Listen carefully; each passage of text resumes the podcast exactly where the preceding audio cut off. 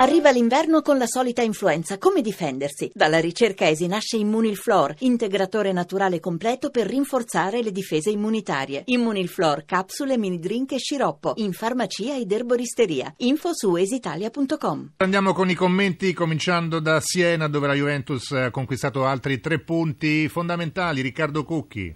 Hai proprio ragione Corsini, tre punti preziosi quelli conquistati a Siena dalla capolista. Fino al quarantesimo del secondo tempo il risultato era bloccato sull'1-1 e la Juventus, malgrado lo sforzo, non riusciva a riportarsi in vantaggio. L'uomo partita è stato ancora una volta Marchisio, infaticabile a centrocampo, pronto a recuperare palloni su palloni, generoso in ogni momento della partita a correre, preziosissimo quando quella palla è arrivata nella sua zona in piena area di rigore, ha colpito senza pensarci su con il destro e ne è uscito un tiro su quale nulla ha potuto Pegolo. Il gol del 2-1, quello che ha significato naturalmente il successo della squadra bianconera. Nel primo tempo la Juventus aveva realizzato la prima marcatura con Pirla, quattordicesimo su calcio di punizione, ma aveva subito il pari con Calaiò al 47esimo e da quel momento eh, nella ripresa il Siena, molto più propositivo nella prima parte della gara, aveva deciso, come era forse anche comprensibile sul piano tattico, di votarsi alla difesa e a qualche attacco di contropiede sul quale la Juventus ha rischiato qualcosa, anche se la palla gol più difficile, più pericolosa, più insidiosa per Buffon è stato un colpo di testa di Chiellini all'indietro che ha impegnato severamente il suo portiere.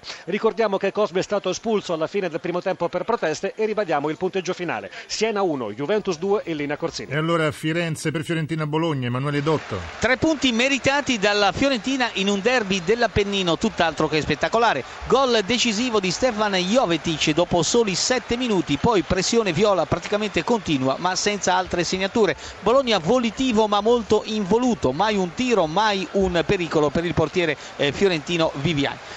Rossoblu eh, spuntati come una matita con la mina spezzata. Ha diretto Orsato di Schio, finale da Firenze, Fiorentina 1, Bologna 0 a Telalino. A Pescara per Pescara Lazio Antonio Monaco.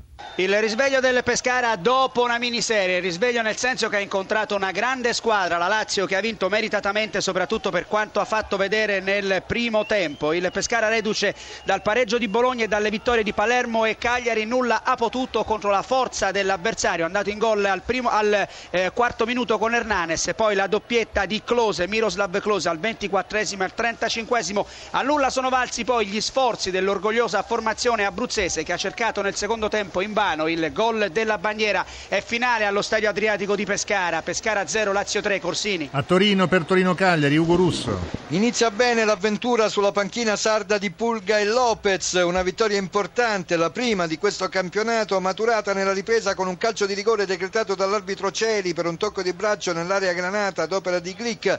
La trasformazione di Nenè pur centrale non ha lasciato scampo a Gillet.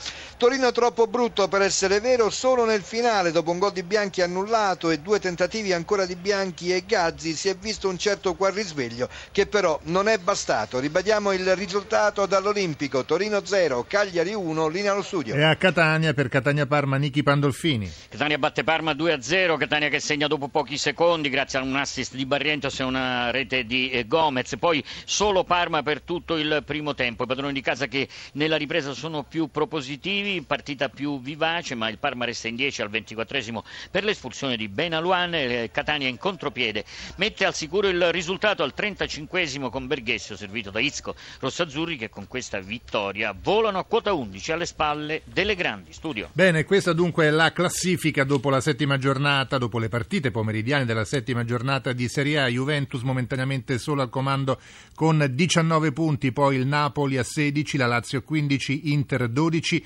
Roma, Fiorentina e Catania 11, Sampdoria 10, Genoa 9, Torino 8, Milan, Bologna e Pescara 7, Parma, Udinese, Chievo 6, Atalanta, Palermo e Cagliari 5, Siena 2 punti. Ricordiamo Milan, Inter, Napoli e Udinese hanno una partita in meno, si affronteranno questa sera alle 20.45 Milan, Inter a San Siro, radiocronaca di Francesco Repice, Napoli, Udinese stessa ora al San Paolo, radiocronaca di Carlo Verna. Ricordiamo anche che la classifica di Serie A eh, in, all'inizio aveva eh, le seguenti squadre penalizzate, Sampdoria e Torino partivano, sono partite da una penalizzazione di meno 1, l'Atalanta da meno 2, il Siena da meno 6. Sono state 17 le reti realizzate fino a questo momento, considerando anche gli anticipi di ieri e l'anticipo delle 12.30 dove la Roma ha battuto l'Atalanta per 2-0. Un calcio di rigore soltanto assegnato al Cagliari e trasformato da Nenè. Una doppietta, quella di Miro Close per la Lazio. Per la classifica dei marcatori abbiamo la seguente situazione in testa alla classifica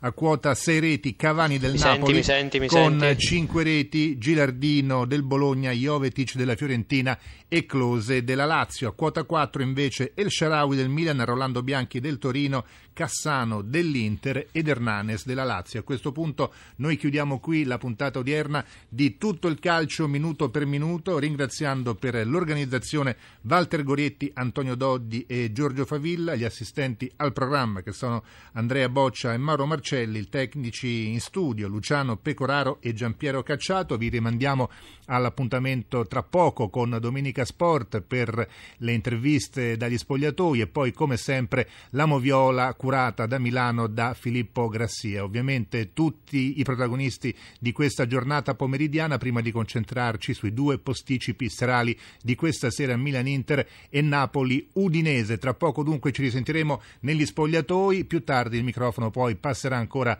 a Paolo Zauli con Domenica Sport. Da Filippo Corsini è tutto per il momento, ci sentiamo tra poco, chiudiamo qui tutto il calcio. La linea va ora al giornale radio. Grazie per l'ascolto e risentirci.